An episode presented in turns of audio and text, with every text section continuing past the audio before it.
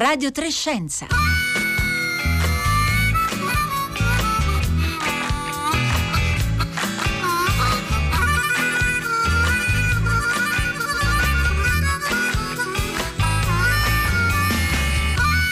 Le 11.30 trascorse da 25 secondi in questo istante. Buongiorno da Marco Motta, bentornati all'ascolto di Radio Trescenza in questo lunedì 12 luglio, la data di ieri, l'11 luglio. Vabbè, certamente la ricorderemo a lungo, eh, almeno qui in Italia, però questo 11 luglio 2021 potrebbe essere ricordato negli anni e decenni a venire come un momento di inizio di una nuova fase nel nostro rapporto con eh, lo spazio e la nascita del cosiddetto turismo spaziale, con il volo che è stato effettuato ieri dello spazioplano, se possiamo tradurre così il termine inglese, eh, della Virgin Galactic con a bordo l'imprenditore britannico Richard Branson che ieri insieme appunto al suo equipaggio eh, di cinque persone ha sperimentato brevemente la sensazione di assenza di gravità dopo aver raggiunto e superato di poco la quota di circa 80 km. Tra pochi giorni sarà il turno poi di Jeff Bezos, il fondatore di Amazon che con la sua Blue Origin Virgin è l'altro grande protagonista di questa corsa al turismo spaziale. Naturalmente un turismo riservato per ora solo a persone molto molto facoltose, visto che Bezos, forse ne avrete letto, sentito, ha messo all'asta un posto su questo eh, volo del 20 luglio che alla fine è stato pagato ben 28 milioni di dollari da un finora eh, anonimo acquirente. E allora, eh, prima di presentarvi i vostri ospiti e sentire tra l'altro la voce dello stesso Branson, eh, la domanda che vi poniamo è ma voi lo fareste? Fareste, a prescindere dalla questione economica per ora, lo fareste un volo del genere? Vorreste diventare turisti spaziali? 3, 2, 1, ignition. Good rocket motor burn.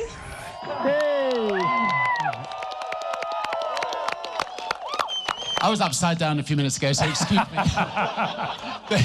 anyway, uh, what a day, what a day, what a day, what a day. Uh, um, everything I dreamt about since I was a kid uh, came true and more today. And um, and we've been to space.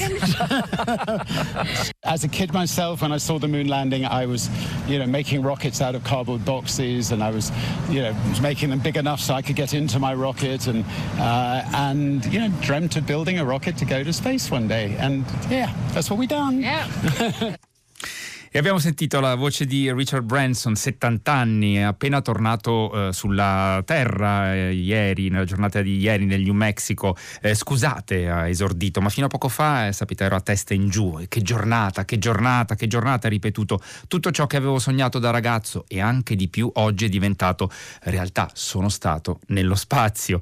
Eh, da ragazzino, quando ho visto l'annunaggio, eh, costruivo razzi di cartone grandi abbastanza per entrarci dentro e sognavo di costruire costruire un razzo per andare nello spazio un giorno ed è quello che finalmente abbiamo eh, fatto. Grazie a Roberta Fulci per aver montato anche eh, la voce di Richard Branson insieme, l'abbiamo sentito a quel conto alla rovescia per il distacco eh, della, eh, di questo spazioplano che poi è decollato per, ehm, di distacco dalla nave madre cosiddetta per raggiungere poi la quota e superare di poco la quota di 80 ehm, chilometri. Adesso racconteremo più nel dettaglio eh, come si è svolta questa ehm, questo evento di ieri e soprattutto la portata eh, che ha e le riflessioni che ci spinge a fare e lo faremo insieme a Simonetta Di Pippo, buongiorno. Buongiorno a voi.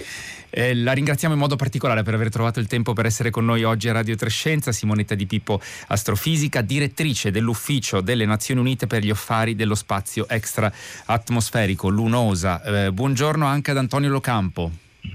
Buongiorno, un saluto a voi e radioascoltatori. Giornalista scientifico, è stato più volte nostro ospite, mm, cito il libro che poi menzioneremo anche più avanti, eh, che ha scritto insieme a Carlo Di Leo e Giorgio Lucarelli, Le tute spaziali, astronavi in miniatura, perché c'è anche una componente diciamo di estetica da raccontare dell'evento eh, di ieri. Antonio Docampo, partiamo brevemente da una questione di definizioni, ma Richard Branson e gli altri cinque componenti del, dell'equipaggio della navicella di Virgin Galactic eh, eh ieri, eh, che hanno, ieri insomma, hanno compiuto questo volo, possono essere definiti astronauti? Perché ieri nella teatralità, diciamo, eh, de, del, della gestione di questo evento, del, soprattutto del, dopo il ritorno a terra, eh, c'è stata anche questa scena in cui Chris Hadfield, l'astronauta eh, canadese che tutti ricordiamo per la versione eh, di ehm, Space Oddity di David Bowie fatta a bordo della stazione spaziale, gli ha messo una spilletta eh, sulla, appunto, sulla tuta spaziale che li definiva in qualche maniera, celebrava il loro essere diventati astronauti. È corretto definirli astronauti?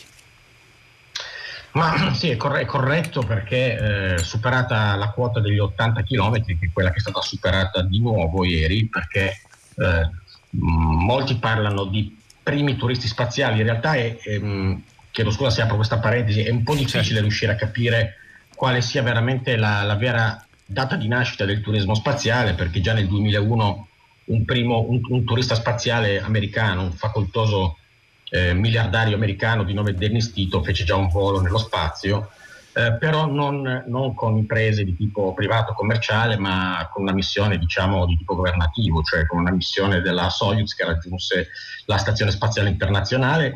E poi anche lo, scor- e poi lo scorso anno comunque la, eh, la signora che diciamo addestra eh, questi eh, che addestrerà questi, questi, turisti spaziali e che addestra soprattutto i piloti delle, delle spaceship aveva fatto già un volo, quindi in qualche modo la prima turista vera forse è stata lei. Comunque c'è un'accelerazione, però lo possiamo definire Antonio Locampo, in questi dieci giorni no? delimitati sì. dal volo di ieri di The Virgin Galactic e quello che citavamo prima del 20 sì. luglio di Bezos con Blue Origin. Sì, no, no, certo, però eh, diciamo ecco ritornando alla, alla, domanda precedente, si, può, si, si, può, si, possono considerare astronauti perché superano quella quota. Già alla, all'inizio degli anni 60, con una tecnica tra, tra l'altro molto simile a quella delle, delle spaceship, eh, venivano eh, spediti a quella quota degli, degli aerorazzi che si chiamavano X-15 della NASA e alcuni di questi, astro, di, di questi, piloti diventavano appunto astronauti perché superavano quella quota.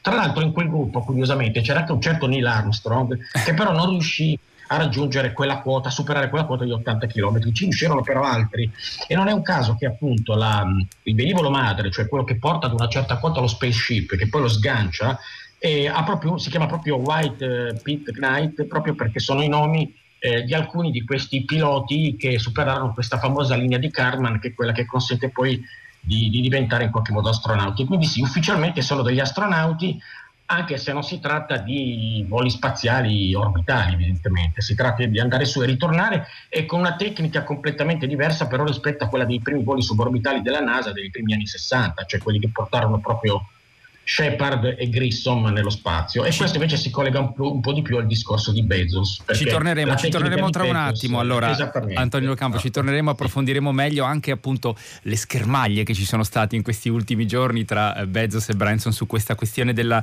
eh, quota e della definizione. Però eh, Simonetta Di Pippo, eh, intanto le vorrei chiedere, insomma, con la sua ehm, lunga carriera eh, nelle agenzie spaziali, prima nell'Agenzia Spaziale Italiana, poi in quella europea e adesso come direttrice, lo ricordo ricordavamo dell'Ufficio delle Nazioni Unite per gli affari dello spazio extraatmosferico, come ha vissuto eh, questa giornata di ieri? Lei eh, eh, all'inizio diciamo, della sua carriera avrebbe immaginato di assistere a giornate come queste, come quelle che verranno?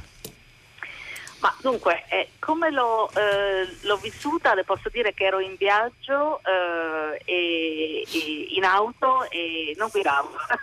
e questo mi ha consentito in qualche modo di, di di guardare, diciamo di, di assistere a, all'evento in streaming me, mentre appunto ero in viaggio. Non avrei mai potuto perdere una cosa di, del genere perché in realtà, soprattutto per noi che lavoriamo nello spazio da sempre e che forse abbiamo scelto diciamo questa, questa, strada perché per, per la passione che ci collega un po' al, allo spazio, all'innovazione, al futuro, al progresso, poi la, la possiamo vedere da molti punti di vista, Beh, sicuramente io posso dire che ogni volta è una nuova emozione, cioè non si finisce mai eh, di, di, di, provare questa emozione per, per, non tanto per il fatto di chi arriva prima o chi fa prima che cosa, ma quanto per il fatto che questi sono, sono eventi che mettono insieme tante di quelle esperienze, tanta di quella conoscenza, tanta di quella voglia di, eh, di, progresso di team che sono di centinaia e centinaia di persone, perché andare nello spazio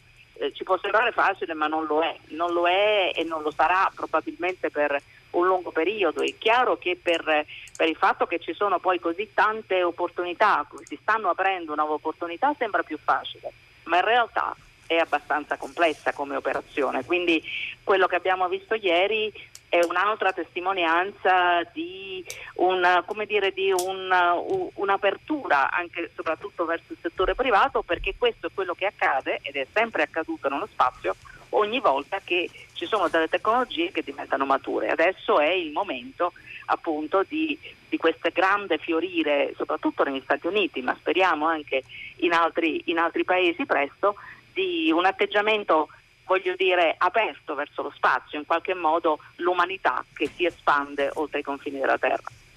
Eh, Simonetta Di Pippo, stanno arrivando, stanno reggendo molto numerosi diciamo, gli ascoltatori e le ascoltatrici con i messaggi al 335 5634 eh, 296. C'è Massimiliano da Ragusa che dice è un'esperienza che mi piacerebbe fare, quella di andare nello spazio, fisicamente e emozionalmente, ma sapere che si tratta anche di turismo non mi piace. Il turismo spesso mercifica, consuma, non fa bene. Ci sono diversi eh, messaggi dello stesso tipo che eh, naturalmente sottolineano il carattere dell'impresa privata, i eh, grandi investimenti eh, in gioco, qualcuno sottolinea sottolinea anche eh, la questione del, dell'impatto eh, ambientale, però il fatto diciamo, che siano protagonisti grandi imprenditori e eh, come la figura di eh, Bezos che ha costruito insomma, imprese eh, miliardarie con tutte anche le polemiche che sappiamo attorno ad Amazon, anche lo sfruttamento dei lavoratori, suscitano diciamo, anche delle reazioni accese. Allora la domanda che le voglio fare è um, l'impressione un po' diffusa anche probabilmente sicuramente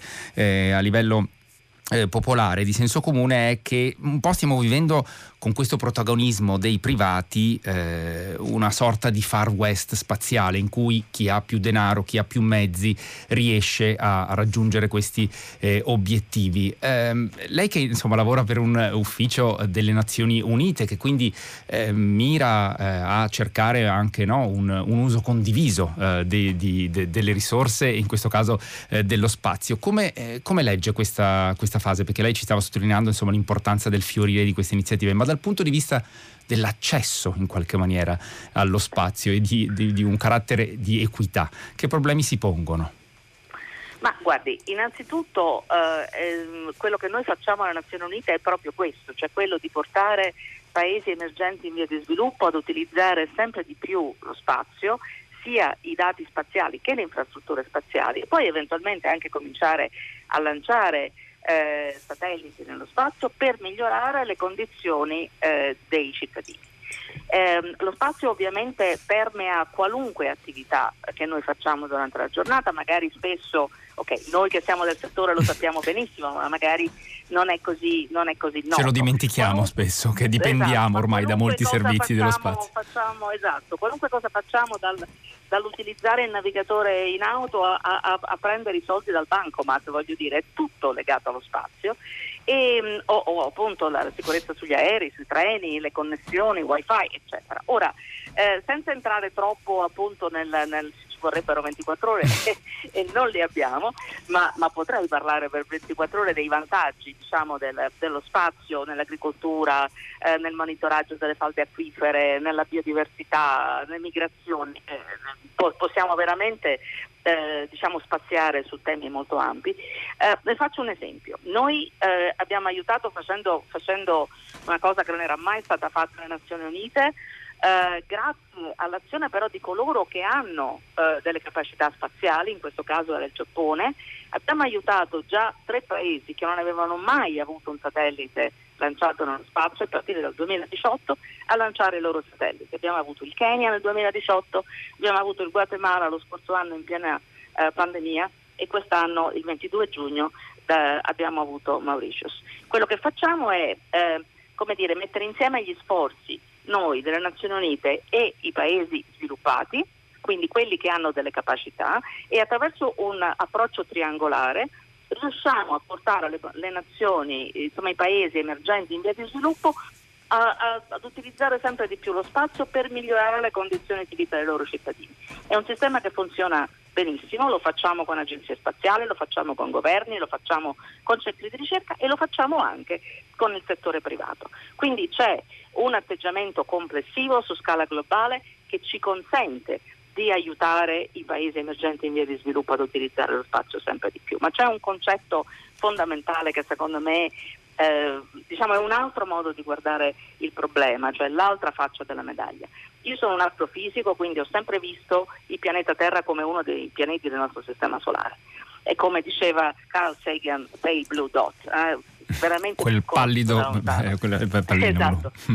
E, e, che cosa significa questo? Significa che se noi vogliamo capire meglio tutte le problematiche anche legate a, alla, alla, crisi, per esempio, eh, del, del, clima, a tutte le, le, problematiche che noi stiamo affrontando come umanità, ehm, e diciamo anche la desertificazione, tutta una serie di problematiche che sono connesse al futuro della Terra, beh, io credo che dallo spazio eh, si capiscano meglio. Lavorare nel settore spaziale significa anche e soprattutto cercare di migliorare la qualità della vita sulla Terra utilizzando lo spazio per guardare meglio ai nostri problemi ed è quello che noi facciamo 24 ore al giorno. Se volete saperne di più tra l'altro delle attività, delle iniziative della, eh, dell'UNOSA, appunto dell'Ufficio delle Nazioni Unite per gli Affari dello Spazio Extraatmosferico, troverete il link sul nostro sito dove potete appunto leggere anche di queste attività a cui eh, faceva cenno Simonetta Di Pippo, alla quale voglio fare un'ultima domanda prima di salutarla, so che ci deve eh, lasciare. E, mh, diciamo, noi sappiamo che eh, c'è un trattato sullo spazio extraatmosferico sì. che risale al gennaio del 67, 1967, entrò in vigore poi nell'ottobre. Quindi prima diciamo, del, eh, dell'allunaggio del 69 sono passati quasi 55 anni, lo scenario è davvero completamente cambiato, soprattutto con l'arrivo eh, e l'intervento, l'azione eh, di questi eh, eh, soggetti privati negli ultimi 10-20 anni. C'è bisogno, eh, Simonetta Di Pippo, di, nuova, eh, di un nuovo trattato del, nello spazio oppure in realtà ci sono già i fondamentali per garantire appunto quello che lei diceva insomma, sulla equità di accesso? Certamente una delle questioni che noi trattiamo di più tutto, assieme agli Stati membri eh, delle Nazioni Unite è proprio il discorso della sostenibilità a lungo termine delle attività spaziali, sia per mantenere lo spazio come un bene comune anche per le generazioni future, ma anche per consentire uno sviluppo commerciale che sia sicuro per mm. tutti. Um, una cosa fondamentale va detta e forse eh, qualche volta non è sottolineata a sufficienza, sono gli stati che in qualche modo sono responsabili per le azioni dei, del loro, diciamo, eh, delle, delle, società che lavorano nel settore spaziale.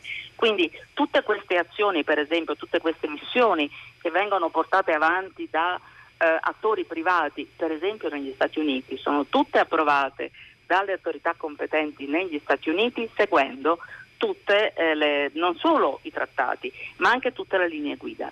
Quindi in sostanza tutte queste missioni vengono eseguite eh, in linea con tutto quello che è disponibile, trattati, principi e linee guida. Le linee guida non sono eh, diciamo obbligatorie, ma praticamente tutti gli Stati membri le seguono e in qualche modo impongono, tra virgolette, ai loro operatori commerciali di seguirle. Mm. Quindi da questo punto di vista la struttura è molto, um, è molto ben organizzata, questo non significa che noi non dobbiamo lavorare per fare in modo che ora che si va sempre di più verso altri mondi, come per esempio la Luna, Marte e, e oltre, beh, occorre guardare a questi settori sempre con più attenzione in modo tale che ci siano le regole della strada, quelle che noi chiamiamo the rules of the road. Mm. Vale per le auto in circolazione, vale per gli aerei, varrà presto anche per il settore spaziale.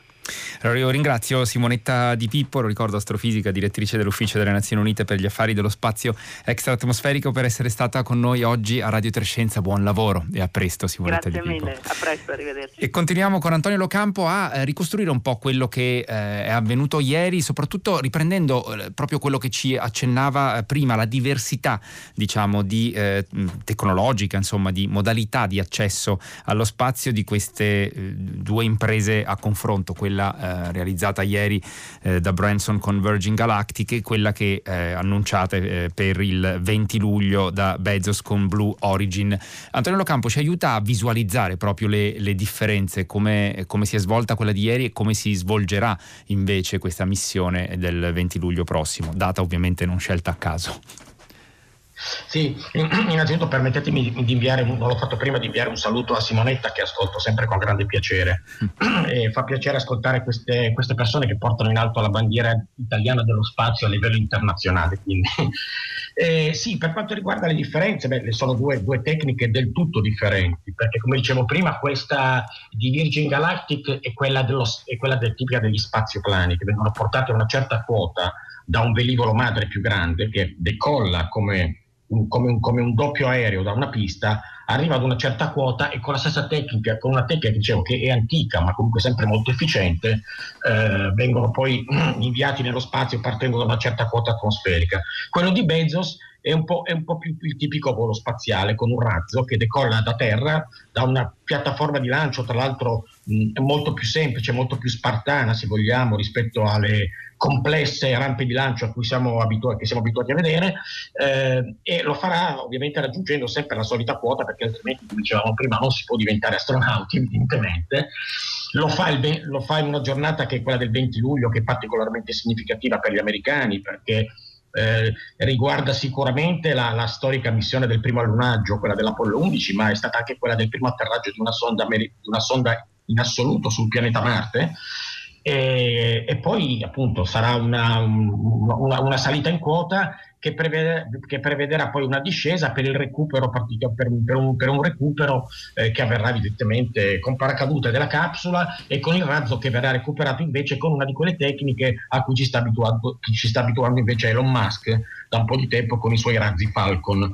Quindi saranno, sono due tecniche proprio completamente diverse, per cui è una sorta di è, è una rivalità semplicemente diciamo, tra, tra grandi imprenditori che si stanno lanciando in questa nuova grande e meravigliosa avventura ma di fatto poi sono due tecniche completamente diverse. Ecco Antonio Locampo, prima eh, dicevamo delle, delle, schermaglie che ci sono state nei sì. giorni precedenti, perché diciamo Bezos è stato il primo alcune settimane fa ad annunciare che il 20 luglio avrebbe fatto questa, sarebbe andato lui stesso nello spazio, accompagnato da alcuni eh, altri eh, componenti del, di questo equipaggio, mentre poi eh, appunto è stato diciamo bruciato sul tempo da Branson che poi l'ha anticipato eh, di alcuni giorni, per cui diciamo via social ci sono state alcune eh, schermaglie battaglie con eh, l'account Twitter in particolare di Blue Origin, appunto la società di Bezos, che rivendicava le differenze e i vantaggi della, della, loro, eh, della loro, soluzione, a partire dal fatto che ehm, la, appunto il, il vettore eh, di Blue Origin di Bezos arriverà fino ai 100 km di altitudine, a differenza degli 80 o poco più raggiunti da, ehm, appunto da Branson. E, sostanzialmente Bezos, eh, Blue Origin hanno sottolineato che quello è davvero il, eh, il livello, l'altitudine a cui ci si può considerare nello spazio. Però prima dicevamo eh, insieme che gli 80 km già eh, consentono di definire astronauti le persone a bordo eh, della, dello spaceship di Virgin Galactic. E allora dove, dove sta la ragione, se vogliamo? Beh, gli 80 km, la, la, diciamo, il, il limite degli 80 km eh, sono stati decisi già, ne, già negli anni 50 dalla, dalla, è una, è, una, è una, regola dettata dalla Federazione Astronautica Internazionale che appunto indica negli 80 km. Certo, siamo veramente un po' al limite. È anche, è anche la stessa quota che raggiungerà comunque Bezos, che sarà intorno ai 100, non di più. Sì. Comunque anche quella non è altissima se consideriamo che i primi voli suborbitali della NASA arrivavano a quasi 200 km d'altezza. Ecco, questo ci dà un termine di paragone. Erano, erano, erano, voli, sì, erano voli spaziali diversi perché quelli dovevano collaudare le navicelle Mercury che poi sarebbero dovute andare in orbita con i vari John Glenn e gli altri astronauti. Eh, questi sono appunto voli, voli, sono ancora voli tutto sommato dimostrativi questi, eh, perché comunque eh, anche il volo, intanto Branson, eh, Richard Branson l'ha, l'ha fatto subito eh, semplicemente perché ha un, ha un veicolo che è, è, molto più collaudato di quello di Bezos, nel senso che Virgin Galactic ha iniziato molti anni fa i suoi primi voli. Nel 2004, eh, se non vado errato? Nel, eh, sì, nel 2004 per ottenere, per ottenere il famoso premio dell'Ansari X Prize, che premiava chi avrebbe realizzato per primo una navicella in grado di portare dei turisti nello spazio. Quindi siamo nel 2004, quindi in un periodo addirittura prima di Elon Musk, perché i, i, primi razzi di Elon Musk sono stati lanciati subito dopo, ma pochi anni, ma, ma comunque dopo. Quindi è chiaro che lui, avendo un, un veicolo molto più sicuro e collaudato, perché insomma, ricordiamo che loro insomma, si è passati anche attraverso qualche incidente, purtroppo certo. anche un po' brutto qualche anno fa. Eh, purtroppo gli incidenti, se, se non si bisogna sempre cercare di evitarli e, e se non si verificano è meglio, ma l'unico piccolo lato positivo è che insegnano poi a, migliorare quello che avviene successivamente, come è successo anche con i grandi programmi spaziali della NASA e, e dei russi e di altri. Quindi eh, naturalmente lui avendo un veicolo molto più sicuro ha potuto pronti via anticipare eh, il, suo, il, suo, rivale e, e, e, prepa- e preparare un volo, in, un volo, in, tempi brevi. Ricordiamo Antonio, che tra l'altro Antonio Campo, la fermo, la, fermo, la fermo, un secondo, la fermo un secondo perché ci sono tanti messaggi degli ascoltatori e delle ascoltatrici. Sì. Molti si concentrano, oltre che diciamo, sulla critica all'idea del turismo spaziale, delle risorse, eccetera, anche sul fattore eh, ambientale, allora eh, di sostenibilità, diciamo, dell'impatto ambientale di queste eh, missioni. Possiamo dire qualcosa a questo livello? Cioè c'è ricerca, eh, è stata fatta anche ricerca per ridurre l'impatto eh, di, eh, ambientale in termini di emissioni, per esempio,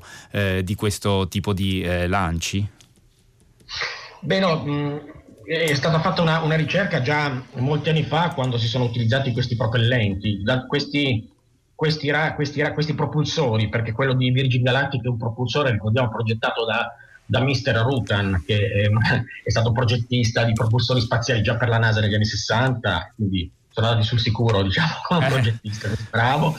E, e, anche quello di, quello di Bezos sono dei propellenti a combustibile liquido che, che di fatto non hanno, non hanno un, un, impatto molto forte dal punto di vista ambientale, per cui eh, sono, sono stati fatti già all'epoca ed essendo pres- pressappoco gli stessi, gli stessi propellenti, praticamente l'impatto ambientale non è, non, non, non, è così, non è così forte, voglio dire. Certo eh, se, se, ne, se, ne, usano tanti, per cui insomma uno dietro l'altro poi fanno la differenza. Però, però, però diciamo da questo punto di vista sì, sono stati fatti degli studi, ma l'impatto ambientale fortunatamente non è, non è così negativo non è così negativo. Abbiamo ancora un paio di eh, minuti, ehm, Antonio Locampo, e eh, vorrei tornare sulla, eh, prendendo spunto diciamo, dal, dal, libro a cui accennavamo, di cui lei sì. è coautore insieme a Carlo Di Leo Grazie. e Giorgio Lucarelli, Le tute spaziali, astronavi in, in miniatura, eh, pubblicato da IBN Edizioni, è uscito da, da, poco, in cui ricostruite tutto il percorso di ricerca e sviluppo a partire da, dagli anni 30 e le prime tute sovietiche che insomma non a caso venivano chiamate scafandri proprio perché erano esatto. strutture eh, diciamo imponenti, ingombranti che limitavano molto i movimenti fino alle eh, tute di oggi, quelle di SpaceX che abbiamo visto nelle eh, prime missioni degli ultimi anni, certo. a queste di Virgin Galactic, dove eh, c'è un peso particolare o comunque un ruolo particolare lo gioca l'estetica ormai rispetto al nostro immaginario di queste tute che insomma molto eh, davvero molto ingombranti in cui la, la figura umana sembra perdersi eh, dentro adesso quelle eh, di anche di ieri, della missione di ieri, che certo insomma il volo nello spazio vicino, ma insomma fanno tutta la differenza. Sì, sono quelle, quelle di, sì, di, di, quelle di Virgin Galactic sono delle tute leggere, perché naturalmente viaggiando su uno spazio plano non, è, non si è ritenuto necessario realizzare quelli che in qualche modo vengono ancora chiamati un po' scafandri. Gli scafandri, in realtà il termine scafandro è usato ancora oggi soprattutto per quelle, per quelle tutte molto ingombranti che vengono utilizzate per le passeggiate spaziali. Per quanto riguarda l'ambiente interno, un veicolo spaziale, le tute ormai sono o pressurizzate o parzialmente pressurizzate, sono sempre più leggere e come, come, diceva lei hanno un'estetica, cioè ormai si punta molto sull'estetica, devo dire che queste di Virgin Galactic realizzate in Nomex e tra l'altro fabbricate con un modello in 3D addirittura, quindi con tecnologia particolarmente sofisticata, sono particolarmente, particolarmente interessanti, insomma veramente, sembrano veramente quelle degli, del, diciamo, degli omini dei, dei, degli, degli astronauti, delle, delle, delle, navicelle dei film di fantascienza che abbiamo visto per tanti anni, negli anni passati, che adesso sono una realtà. Anche quelle di SpaceX sono particolarmente innovative e molto belle anche esteticamente, devo dire. Eh sì, si avvicinano di più, diciamo, a un immaginario simile a quello, insomma, estetico anche di 2001, Odissea nello spazio. E, mm, eh, dipende sempre anche da come è fatto il veicolo spaziale, naturalmente. dipende anche dal sistema di salvataggio che c'è, perché se il sistema di salvataggio è come quello che c'era sullo shuttle, erano necessarie delle tute più ingombranti. Naturalmente ci sono un sacco di fattori di cui tener conto e li scoprirete se vorrete eh, leggere anche Grazie. questo eh, libro, Le tute spaziali astronavi in, in miniatura. Eh, gli autori sono appunto Carlo Di Leo, Gio, Gio Lucarelli Antonio Locampo, giornalista scientifico, che ringraziamo per essere stato con noi eh, insieme a Simonetta a Di Pippo in questa puntata di Radio Trescenza che è giunta eh, al termine e io vi saluto insieme a Marco Pompi che era oggi in regia, Fabio Zampa eh, che era la parte parte tecnica naturalmente insieme a Francesca Buoninconti e Roberta Fulci eh, in eh, redazione. Vi ricordo che naturalmente Radio Trescenza è un programma ideato da Rossella eh, Panarese e domani torneremo a, parlare di pandemia e della situazione che c'è nel Regno Unito e negli altri paesi d'Europa per fare un confronto. E allora da Marco Motta a questo punto l'augurio di una buona giornata e un buon ascolto con il concerto del mattino.